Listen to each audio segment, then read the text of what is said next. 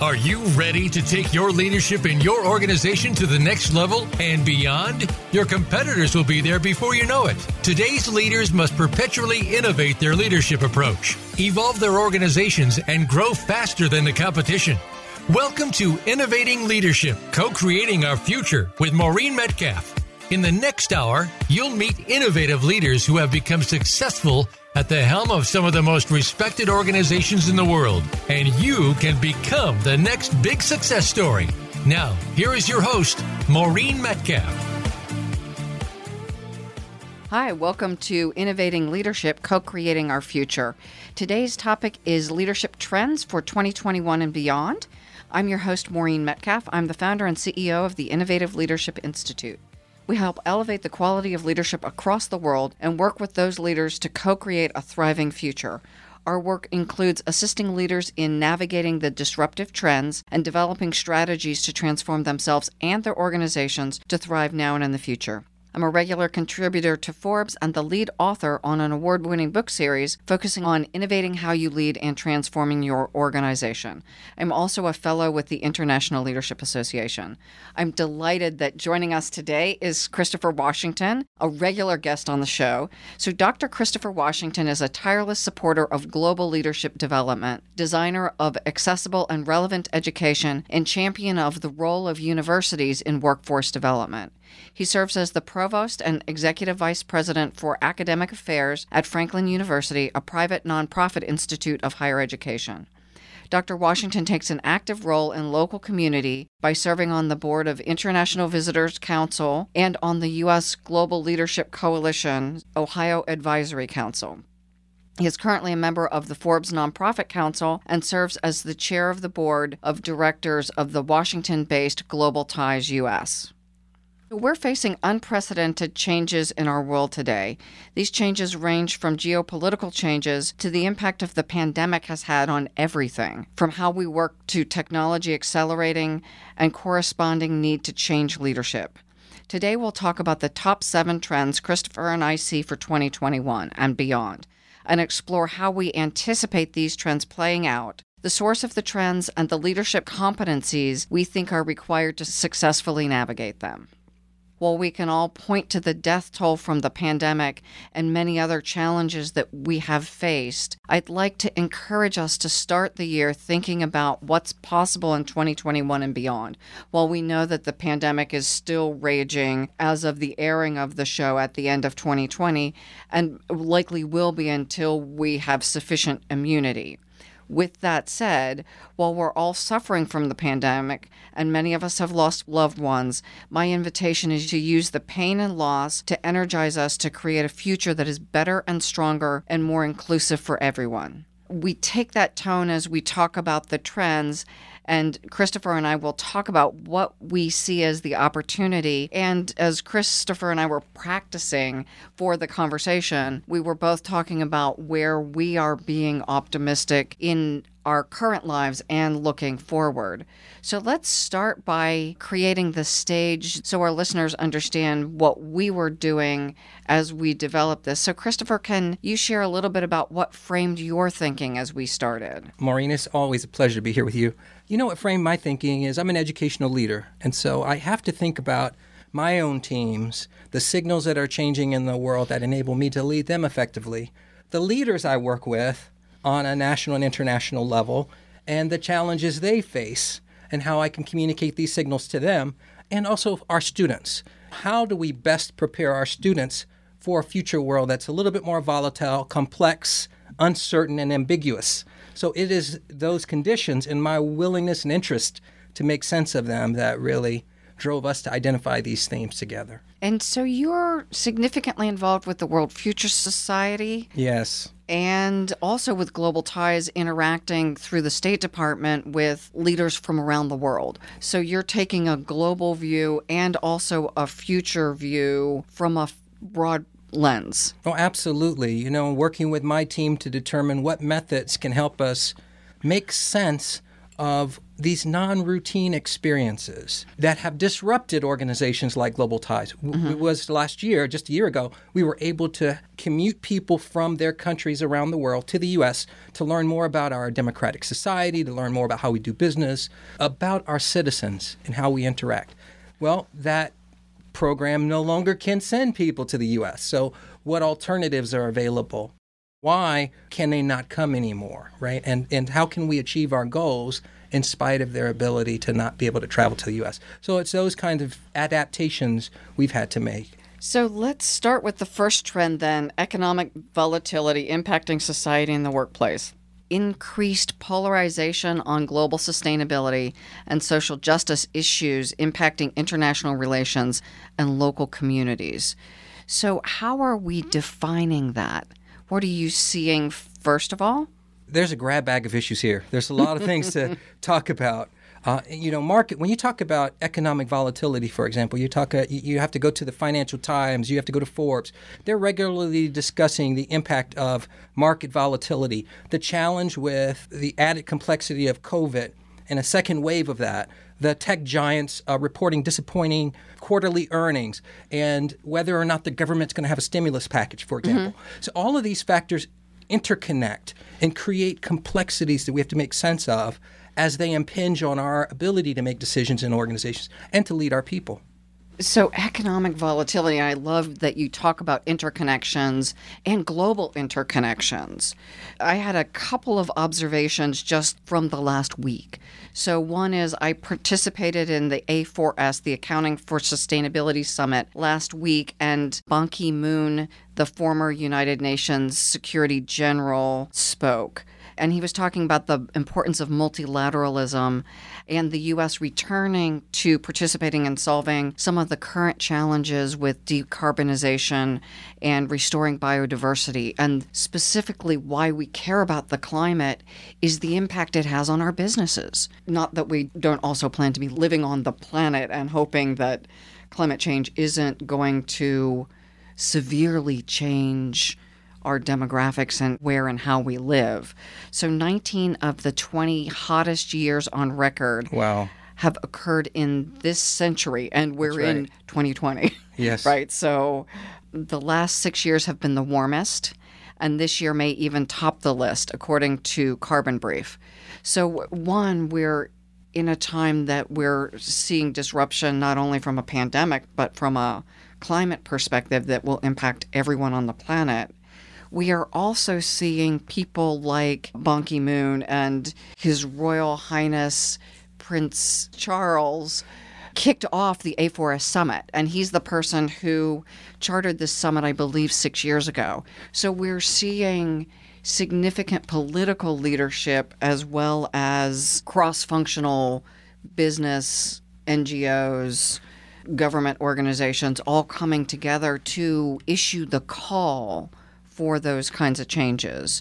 And then I want to move to something from McKinsey. So, so I'm bouncing from Christopher talked about economics, planet, and then for business leaders, the idea that we need new operating models and they need to be significantly more flexible so that as organizations are more uncertain and facing crisis, the way we run our organizations just has to change.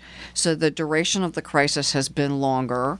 It's already exceeded earlier predictions. It's going to continue to be longer.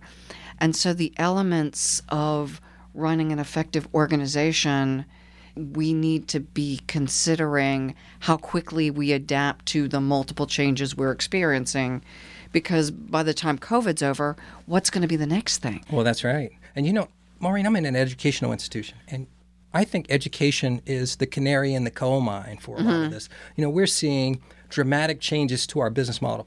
Institutions that have had long held traditions, 150, 200 year traditions, are now on the operating table.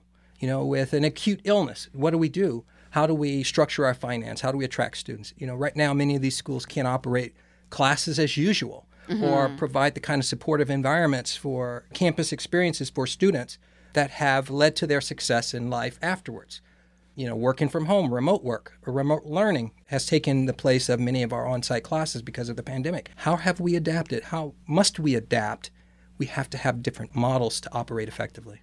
And Franklin was well positioned because you were one of the first to introduce rigorous online college education. Absolutely. We went through many years of pilots and refinements, really focused our pedagogy and andragogy on the successful teaching of students so that they learn effectively. And so we were well suited when the pandemic hit to shift effectively to all online for our students and I want to say that's two decades now, right? That's 20 plus years that you've been doing this. I remember designing courses back in 1999 for online and yeah. then having the US Department of Education involved with us through an early pilot in 2000 from 2000 to 2003 to verify that the learning outcomes and the methods we used were equivalent to what was happening in the classroom face to face. And now many institutions are trying to make that pivot or they've shifted a few classes but they haven't shifted the entire curriculum yet in the way that delivers the outcomes that Franklin has consistently delivered globally. All of this is indicative of what organizations of all types are facing today and leaders of all types. How do mm-hmm. we adapt to changing circumstances? What tools and technologies do we need to use? Mm-hmm. How do we mm-hmm. equip our people to be effective in this new model? And education is especially challenged by it right now. Well, yeah, because as we talked about as you came in, was how are you navigating homeschool students? Because there are going to be a lot more of them, we would anticipate. Not just homeschool students, but everything that's impacted by a shift to more homeschooling. I imagine that home builders will have to adapt their design principles to the fact that we'll need more spaces in homes for learners and for offices for remote workers you know, what does that home look like, assuming that the new normal includes some aspect of remote work and remote learning? And we're seeing home sales go up, which is interesting given the pandemic. We weren't sure they would go up or down, but they are going up and home prices are going up. So people who might have considered downsizing, especially if you've got two adults and children in the house all trying to learn at the same time.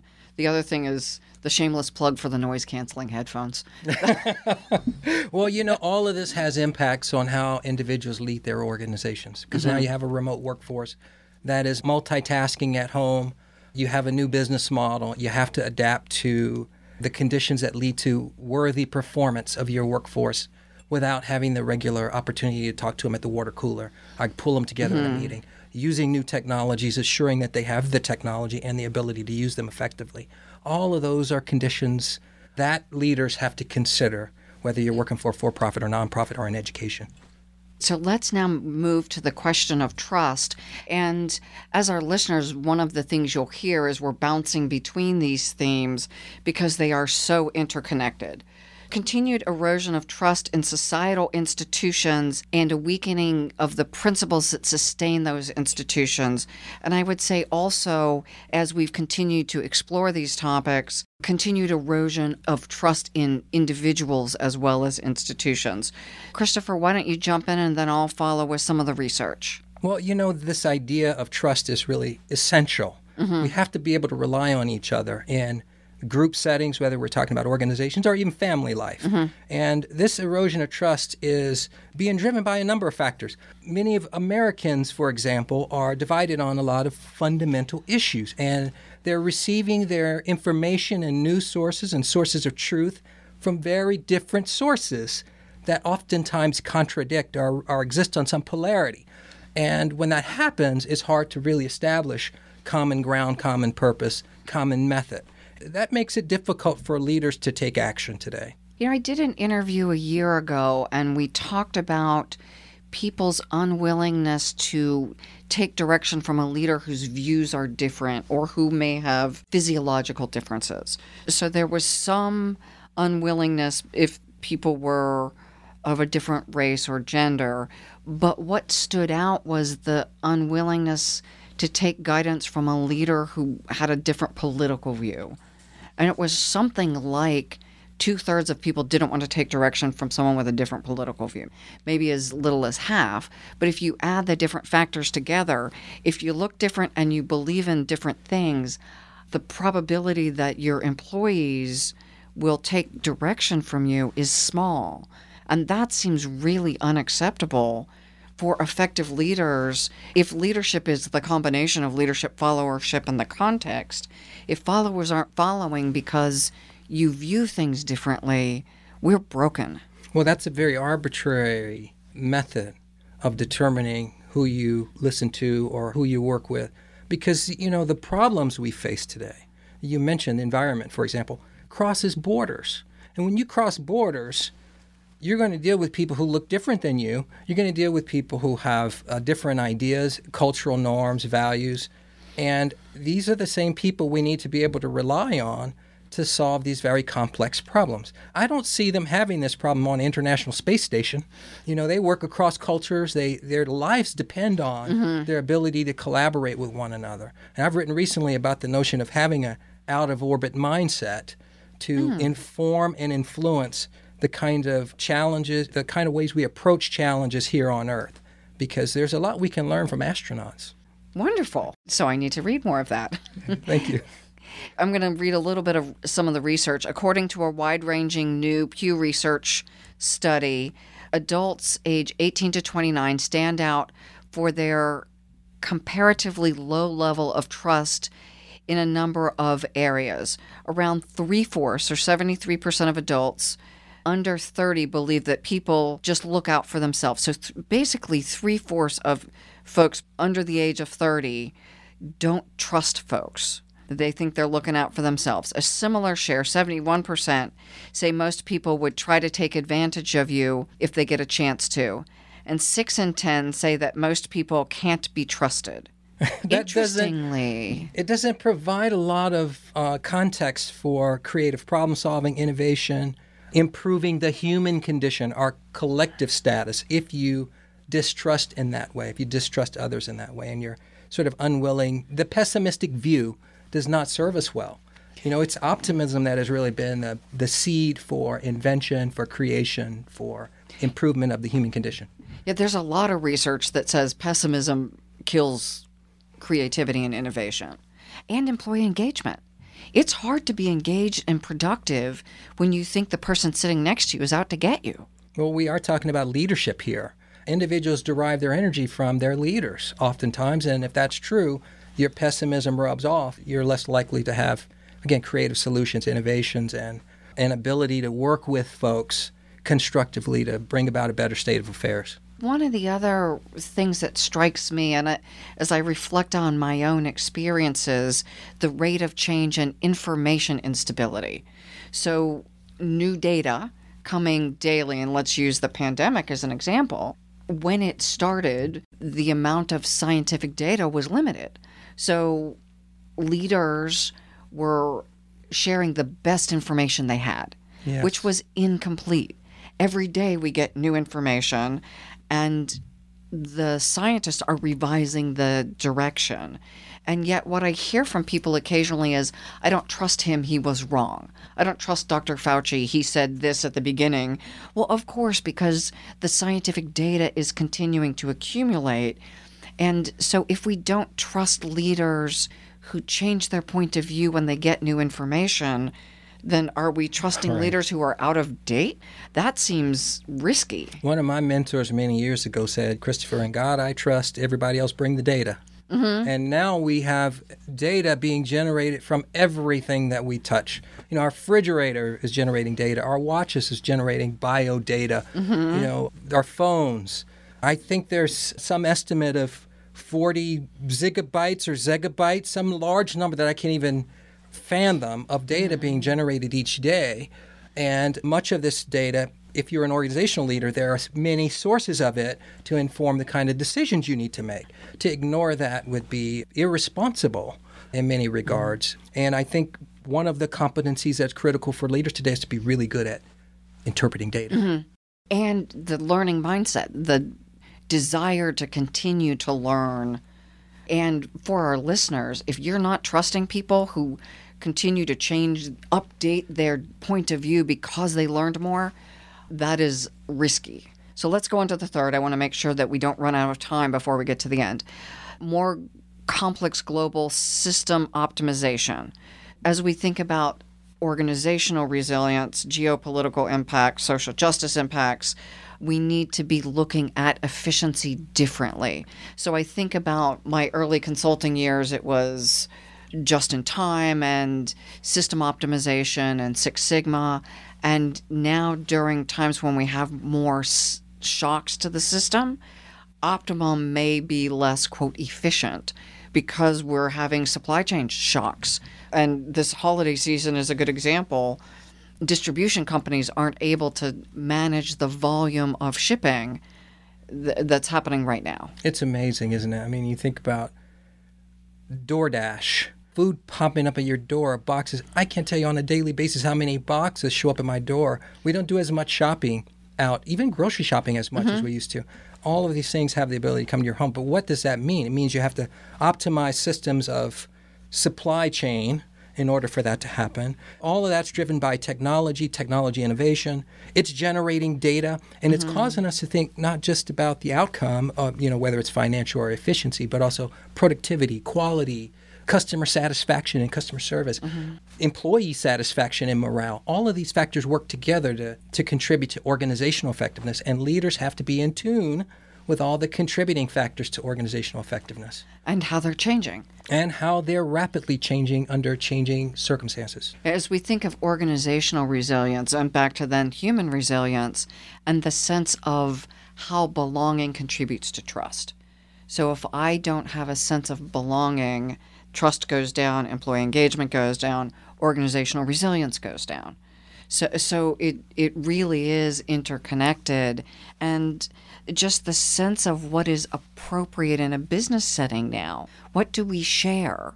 That has changed to create a sense of belonging in a remote context. Well, I know a lot of organizational leaders like myself have made an adaptation over the past few months during the pandemic to have more frequent assemblies of their employees mm-hmm. to explain to them the signals that we perceive to set expectations around efficiency and effectiveness that are changing mm-hmm. rather than leave it to chance and ding a person for not performing in sort of this hyper fast way because it's an, an unwritten rule or an expectation. I think that communication and engagement and sharing helps to build the trust, mm-hmm. helps to connect people to the purpose of what you're doing, and, gives them a sense that they're part of a larger group. On that note, and specifically focused on speed, we're going to go on break, and the next trend we talk about after break is speed. I would encourage you, as our listeners, while we are on break, how do these three trends impact you? So, first is volatility. Second is erosion of trust in our institutions and in each other. And then the third is how do we optimize our global systems, moving away from necessarily economic optimization to organizational resilience. We'll be right back.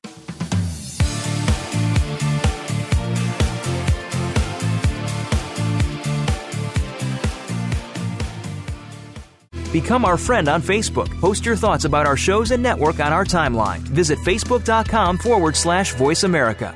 The Innovative Leadership Institute is your trusted partner to create perpetual innovation and evolution in your leadership and organization. Are you ready to innovate and evolve? Since its inception, the Innovative Leadership Institute has been dedicated to helping leaders evolve their leadership mindset and skills and create organizations that can continually innovate to achieve results in a highly competitive and rapidly changing environment. We help leaders, management teams, and organizations identify and create the capacity to update how they lead, identify, and implement transformative solutions necessary to meet their mission and create strategic advantage. The Innovative Leadership Institute offers proven results backed by leading edge research and a global network of accomplished consultants and thought leaders. Visit innovativeleadershipinstitute.com. Maureen and her associates are ready to discuss your needs and tailor a solution to meet your goals. Move forward with the Innovative Leadership Institute. Visit innovativeleadershipinstitute.com today. Follow us on Twitter at VoiceAmericaTRN. Get the lowdown on guests, new shows, and your favorites. That's VoiceAmericaTRN.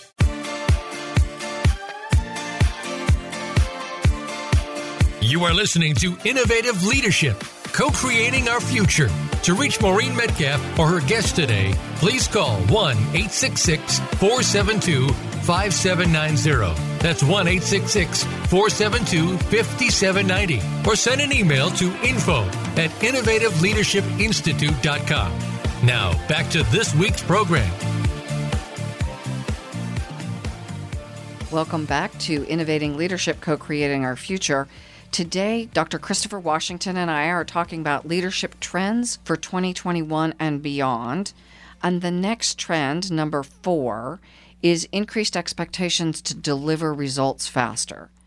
One of the things I hear often now when talking to senior leaders is we used to see a longer timeline to implement change.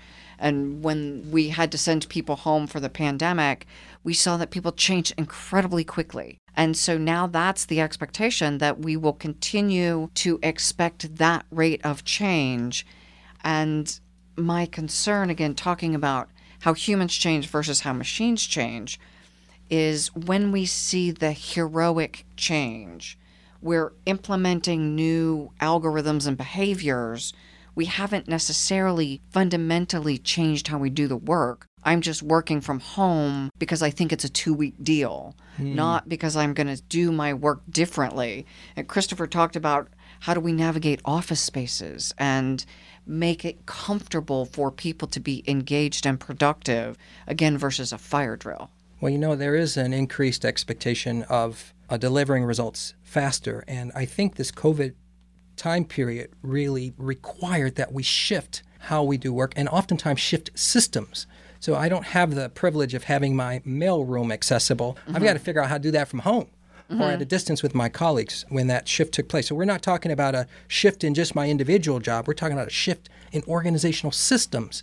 And so the ability of leaders to understand all of the system components and how they can be accomplished from a distance was a challenge for a lot of people. Mm-hmm. And you know, not only do you have to deal with that structural change, you have to make sure that people have the e- equipped to do it, and you have to deal with the social structure to support it. I set up a lot of teams, cross-functional teams that looked at the issues and the processes, and they worked mm-hmm. together to figure out how we could do it in a different way.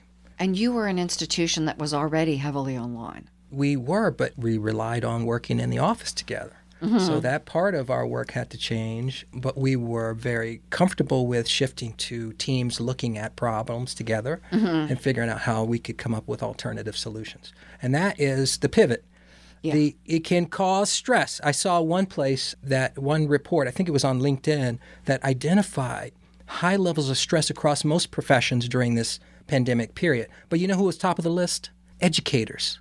74% of educators experience some stress in the change of their work. Students, even more so than educators. So, this shift in process and in work is not without its sort of mental health consequences. Well, and I don't know that we're going to get into mental health today, but that's one of the areas that concerns me the most. Mental health is a major issue right now. We need to address the foundation to create personal resilience as a foundation for agility. So Washington Post, November 23rd of 20. So this is recent. Since coronavirus arrived, depression and anxiety in America have become rampant. Federal surveys show that 40% of Americans are now grappling with at least one mental illness or drug related problem. Wow. Then young adults have been hit even harder than other age groups, with 75% struggling even more alarming when the Center of uh, Disease Control and Prevention recently asked young adults if they had thought about killing themselves in the last 30 days. One in four have. Optimizing efficiency reaches a point. Right. Because at some point you have to deal with the human consequence of optimizing efficiency. Mm-hmm. And this, I think, is something that leaders today have to be mindful of. You know, we can push very hard require that people work under different circumstances, but those different circumstances also mean that they're probably checking in on their kids who are studying at a table next to them, or um, dealing with a pet, or an ill parent. When you mix home and work life as much as we have in recent months, mm-hmm. on top of a push for greater efficiencies, it can be problematic. Well, especially if someone's home life isn't optimal. Many people go to work to exit a home life that isn't safe, in some cases is just unhappy and they're not equipped to navigate all of the childcare issues. Think of parents, and I know you know this better than I, who have young children and have to still go to work. So who takes care of the kids? I think, you know, as an educator, universities have to do a better job of training for resilience, flexibility, mm-hmm. adaptability. I'm not certain that we do a great job of that in our curriculum, but it's these more effective skills mm-hmm. that make us distinctly yeah. human that we have to also consider if we're preparing people for the future. That's more volatile, complex, ambiguous, and uncertain. So that's the perfect lead into trend five, which is major shift in knowledge and skills required for both leaders and employees. And so you just hit hard on one of them understanding personal resilience, organizational resilience, and the responsibility of the organization not to overstep into my personal life, but to create the environment in which I can thrive, which may be different because I don't have children than someone who has young kids who they're trying to homeschool to keep them in many cases because schools aren't open. Well, you know, all of the themes and trends that we've identified require improved sense making they mm-hmm. require that we collaborate more effectively with other people, that we're more resilient, flexible, and stress tolerant. Mm-hmm. Those are factors we have to think about in addition to all of the skill, technical skill proficiencies that are mm-hmm. mm-hmm. required to be successful in a hyper automated world where there's artificial intelligence and human machine interactions. I mean, there are amazing reports out there by the Organization of Economic Cooperation and Development, the World Economic Forum, and the Institute for the Future that talks about these major skill gaps that are emerging that will have a very difficult time fulfilling the demand of these competencies and roles, such as data analysis, we talked about big data and the increased amount of that, IT, mobile, web, supply chain, as we've mm-hmm, discussed, mm-hmm, mm-hmm. but also marketing and customer service. All of these areas are changing. But on top of our technical proficiency to deal with these, we also need to tap into and educate people on aspects that make us distinctly human. Mm-hmm. And especially after periods where we've been very comfortable and everything's been disrupted. How do we mm-hmm. help people adapt?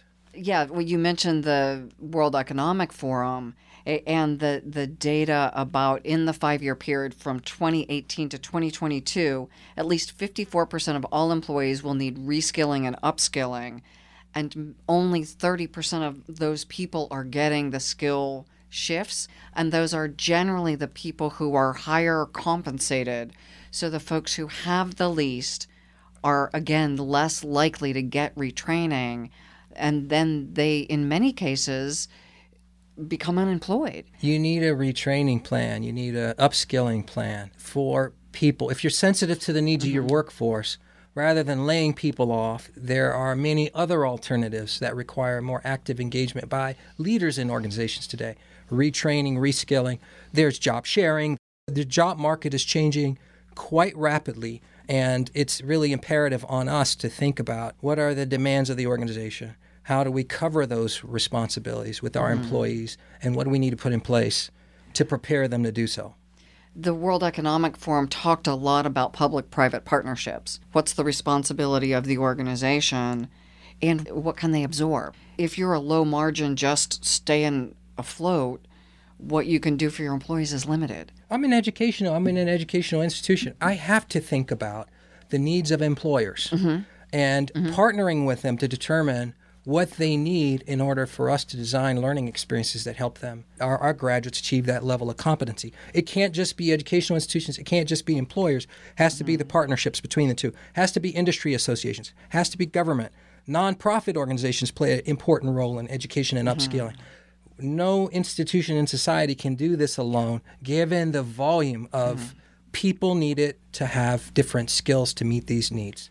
Well, and this data was 2018 from the World Economic Forum, so it was pre COVID when we were just looking at artificial intelligence, machine learning, robotic process automation.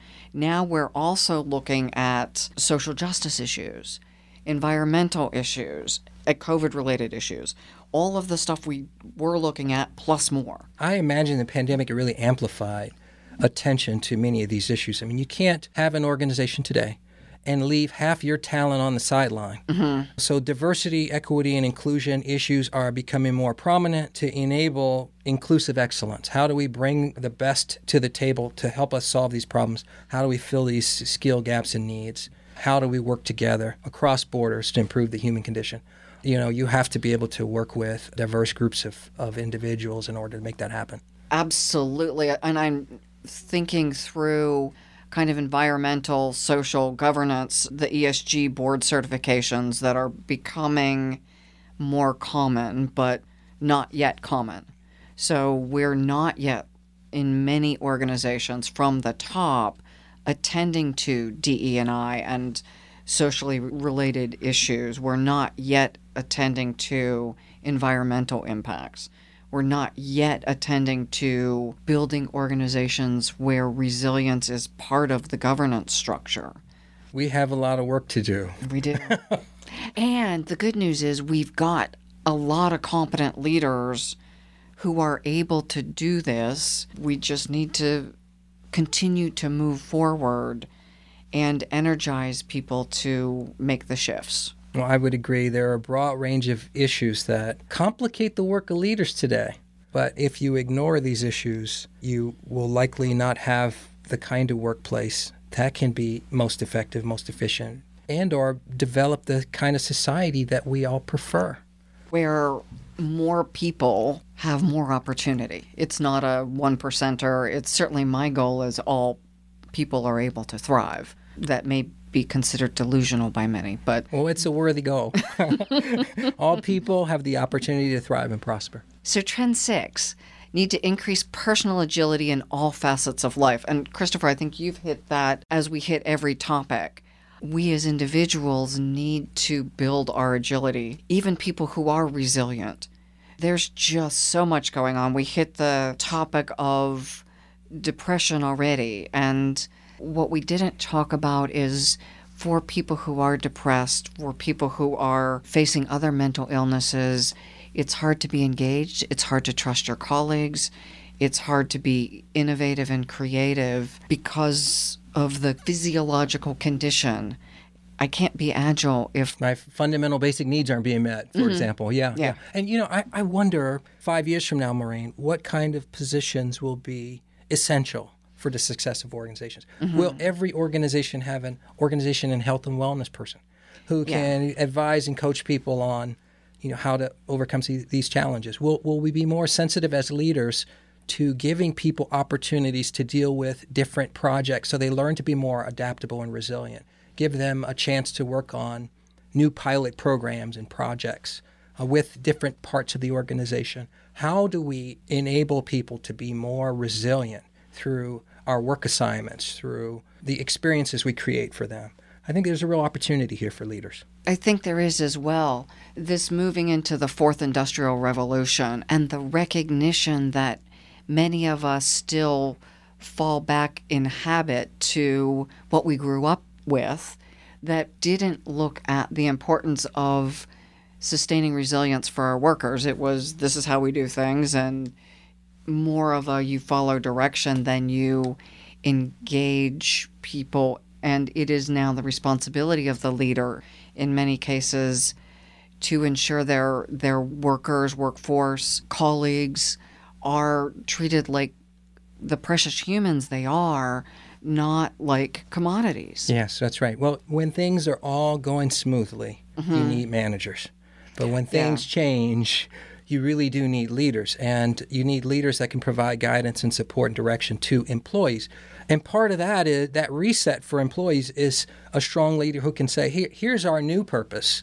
Mm-hmm. Here's our new picture of the outcome. Mm-hmm. Here's our plan of action. Here's the part for you to play. That's William Bridges, classic William Bridges, helping Yeah. people through that transition from what was to what will be. And we need leaders during this time to coach resilience and mm-hmm. help people see where they're going. And the McKinsey work talked about back to the new business models. A lot of that's new strategy and how we get the work done. And it appears that the breakdown is often with middle managers. Either they haven't gotten the communication or they're not communicating it or some of both. And then add to that the organizational exhaustion of what we expect of you to keep the ball rolling during challenging times and concurrently change the business. Organizational exhaustion is real. I mean, the pandemic exhaustion is real. And we have to take into account that people can feel that. And mm-hmm. what are the things that you do that give you a sense to- of stability, that give you a sense of release? Is it walking your dog? Is it communicating mm-hmm. with your family members? It's not the time to sort of dig a hole and jump in it. We've got to figure out the things that make us human, make us interested, and help us to adapt. And that's part of an individual's responsibility, but leaders can also help facilitate those kinds of discussions and considerations. And we have to. I would agree. And yet, each of us as leaders have our days where we want to dig a hole and crawl in. Well, I told you I had a friend. He's a, he's an astronaut teacher, and he you know I was in that pandemic panic mode. I was getting mm-hmm. tired, exhausted. I you know helped close down a college campus, and you know th- there were some mm-hmm. other things that were going on. And he just tapped into my mindset, and I was being more pessimistic. He said mm. you have to have an astronaut's mindset. You have to be more optimistic. See what what's interesting out the window that you might mm-hmm. take pictures of, and mm-hmm. connect with people, connect with mission control your family, your your your boss, your coworkers. And I think shifting to a more optimistic mindset was really helpful for me. And I'm not. Mm-hmm. I, I think I'm more privileged that I can actually afford to say that. But at Yeah. the same time, our mindsets can be leashes that sort of we're tied to that make it very difficult for us to deal with circumstances in front of us.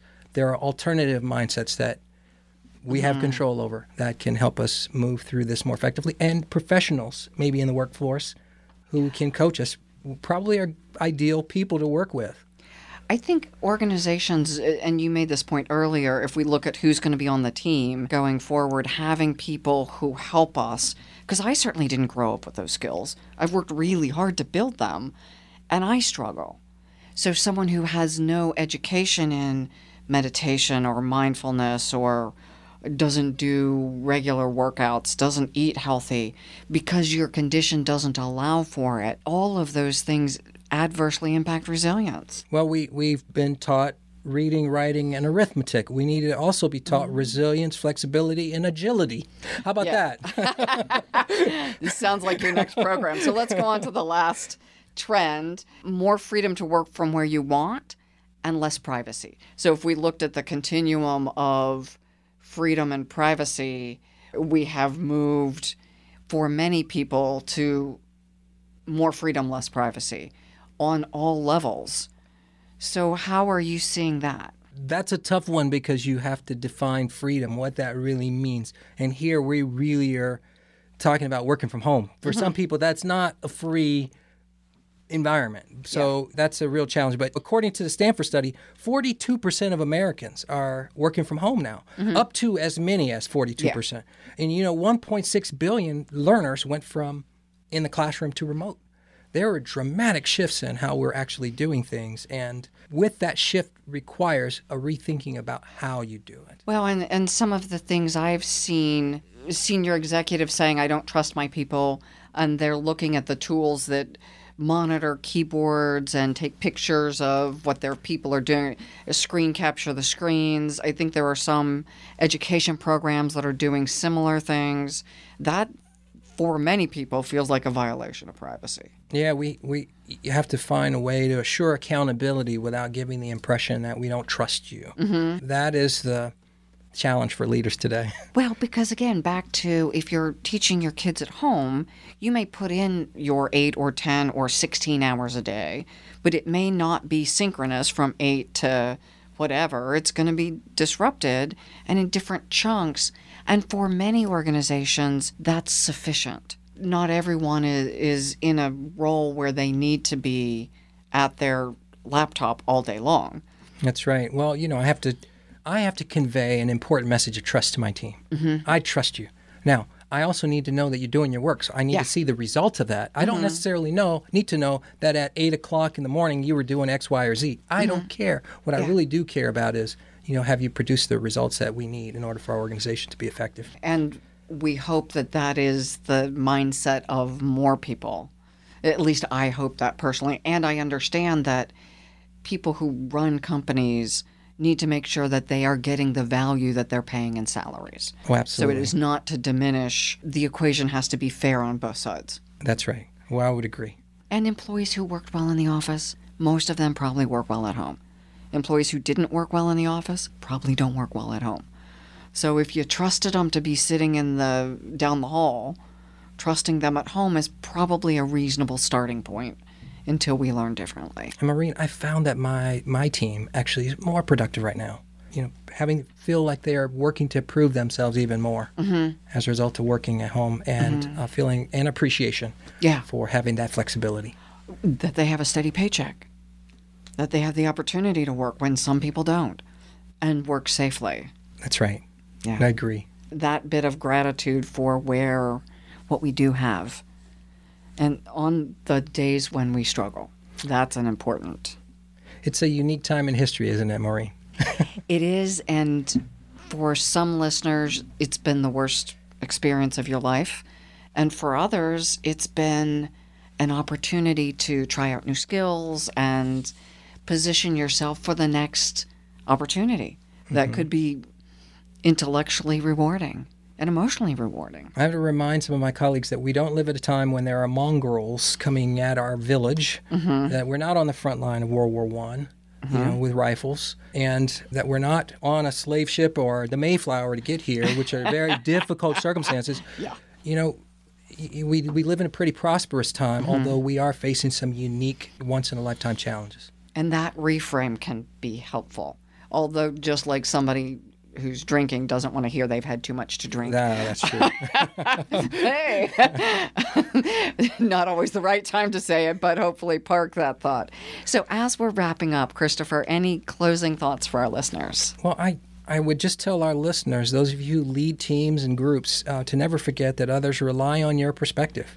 They get energy from you as a leader. They need your direction, guidance, support, feedback, and that your optimism helps to bring about a better state of affair. Your ability to make sense of the world and communicate that well to your team, and your willingness to engage them is important. These are conditions that I think to lead to lead to healthier and more well organizations during a time of dramatic disruption.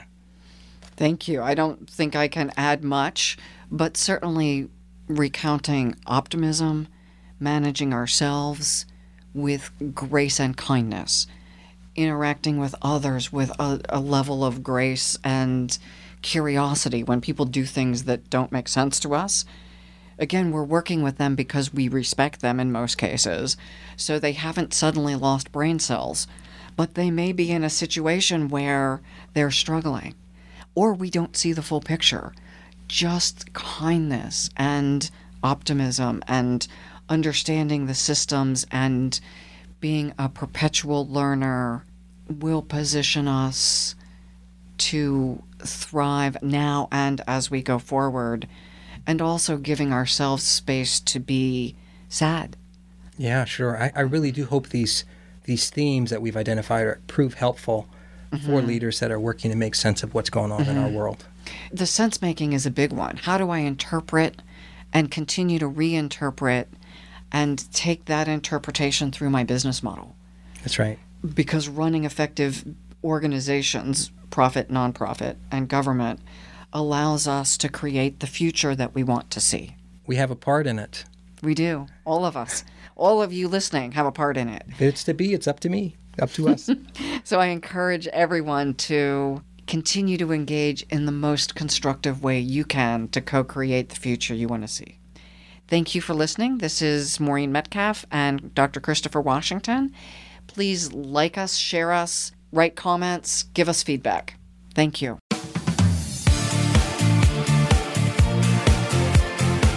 Thank you again for joining us this week. Please tune in for another edition of Innovating Leadership, Co Creating Our Future with Maureen Metcalf next Tuesday at 11 a.m. Pacific Time, 2 p.m. Eastern Time on the Voice America Business Channel. We hope you'll join us then and have a great week.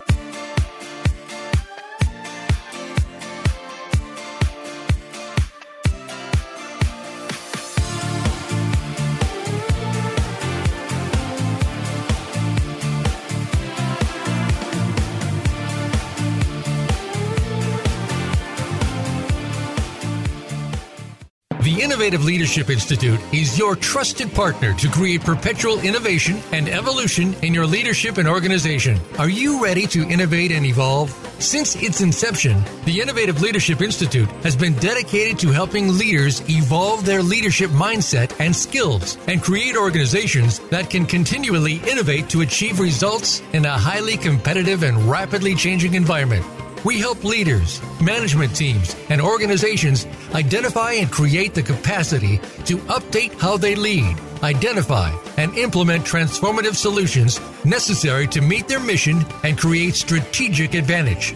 The Innovative Leadership Institute offers proven results backed by leading edge research and a global network of accomplished consultants and thought leaders.